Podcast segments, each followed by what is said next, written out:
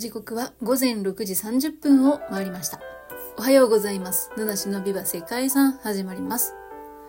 この配信は毎日一つの世界遺産と、その世界遺産からイメージする世界遺産言葉を私、野梨が勝手に紹介しております。はい、今日は12月10日です。12月も10日目ですね。はい。多くは語りませんけれども。さてさて、今日はですね、ブルガリアの世界遺産をご紹介したいと思います。本日ご紹介するのは、イバノボの岩窟境界群です。イバノボの岩窟境界群は、イバノボは噛まずに言えたかなと思ったんですけど、岩窟境界を噛んでしまいました。イバノボの岩窟境界群は、北ブルガリアのドナウ川沿いのルセ市から 18km 南といった場所に位置しています。この岩窟境界群は1220年に作られたもので、15世紀頃まではこの地域の信仰の中心としての役割を果たしたそうです。ブルガリアを流れるルセンスキ・ロム川沿いにある断崖に多数の教会であったり修道院などが残されております。岩をくり抜いて作られた聖堂であったり修道院など、えーそういった建造物がありまして、この教会群を建造したのがブルガリア正教会の人たちだったそうですね。その後、イバノボの岩窟教会群はブルガリアと深い関係を築くこととなりました。最初の修道士がやってきたのは12世紀のことです。そして13世紀から14世紀にかけてイバノボの教会はヘシカズムというキリスト教における苦行の一種の中心地となっていたそうです。はい。うん。ヘシカズム、お聞きになったことありますでしょうか？えー、どんな修行なのかというとですね、身体を整えることを重視して、不動のまま、身体の中心を注視して、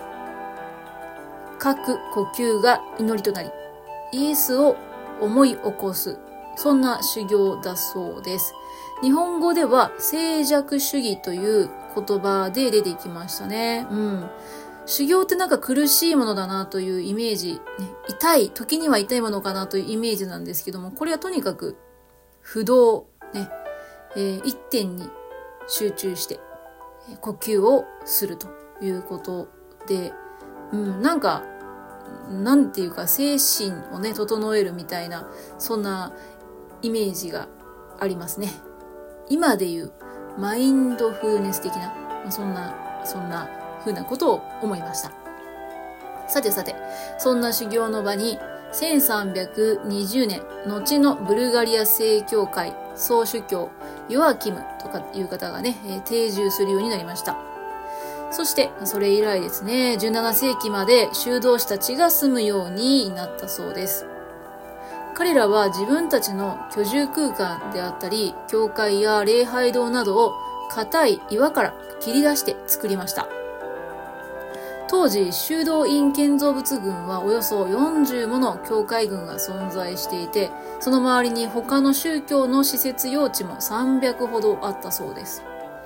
ただ、それらのほとんどは今はもう残されていないようですね。イバノボの教会、えーイバノボの岩窟教会群が他のブルガリアの岩窟教会と違っている点というのは、えー特にですね、えーと特徴となるのが中世に描かれたと推定されているフレスコ画が残されている点だそうですね。壁画として残されているんですけれども保存状態も良く作品としても素晴らしいとね評価されているそうなんです最も有名なフレスコ画として教会洞窟の壁に描かれているのがユダの裏切りであったりミルラを捧げる女性たちというタイトルがついたものだそうですね。えー、これはあれですかね。うん、聖書の、えー何かしらの1ページっていう感じなんでしょうか。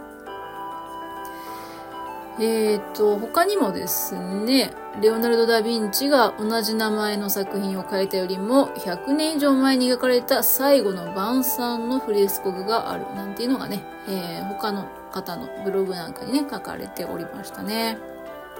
岩窟教会にあるとは思えない希少なフレスコ画がたくさん描かれた背景には、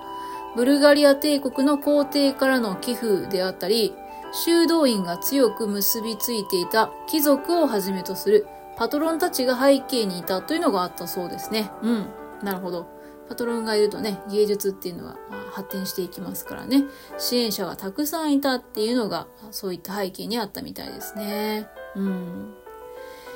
えっ、と、この岩山に掘って作られた境界群の特徴として、私が個人的に面白いなと思ったのは、この教会の入り口が断崖絶壁のテラスにあったっていうことだったんですね。えどういうことかっていうと、岩にへばりつくように木製の橋がね、備え付けられていたんですよ。昔。で、えー、僧侶たちね、修行僧たちは、その岩にへばりつくように、えー、備え付けられた橋を渡ってテラスの入り口にアクセスするんですね。まあ、岩っていうのもあるのかもしれないんですけども、結構危険でね、扱いにくいアクセス方法だったんですけど、これは万が一教会が襲撃にあった時などに橋を落としてしまうことで外からのアクセスを遮断するための工夫だったそうですね。うん。だからこの時代っていうのは、えー、何ですかね、こう、人からの、外部からの攻撃っていうのが、まあ、事故よりもね、えー、なんか重要視されていたっていう、そんな時代だったのかなっていうふうに思いますね。今は、この岩窟教会には、え、小さな穴があって、それはフランス人の探検家が掘ったものだそうなんですけど、そこからアクセスできるそうです。えー、いやー、よかったですね。えー、強い後ろ盾もあったイバノボの岩窟教会軍なんですけれども、20世紀の初頭まで存在したイスラム教スンニ派の大帝国、オスマン帝国に組み込まれるとだんだんと衰退して、最終的に放棄されて、えー、その後は洞窟が荒廃してしまったんですね。で、それから100年後に、えー、そう100年後にね、発見されるわけなんですけれども、13世紀から14世紀にかけて描かれたフレスコ画は、教会群のうちの5つの教会に保存されているそうですね。中世ブルガリア美術の傑作として評価されて、えー、まあ、そういった、えー、ね、文化的な背景も含めて世界遺産に登録されているというところなんでしょうかね。うん、すごくまあ、面白いっていう表現が合うかどうかは分かりませんけれどもね、そもそもその岩を削って切り出して、えー、建造物が作られているっていうのがまず一つの特徴でもあり、その中で多くのね、パトロンのもとですね、えー、まあ、ブルガリア美術の中でも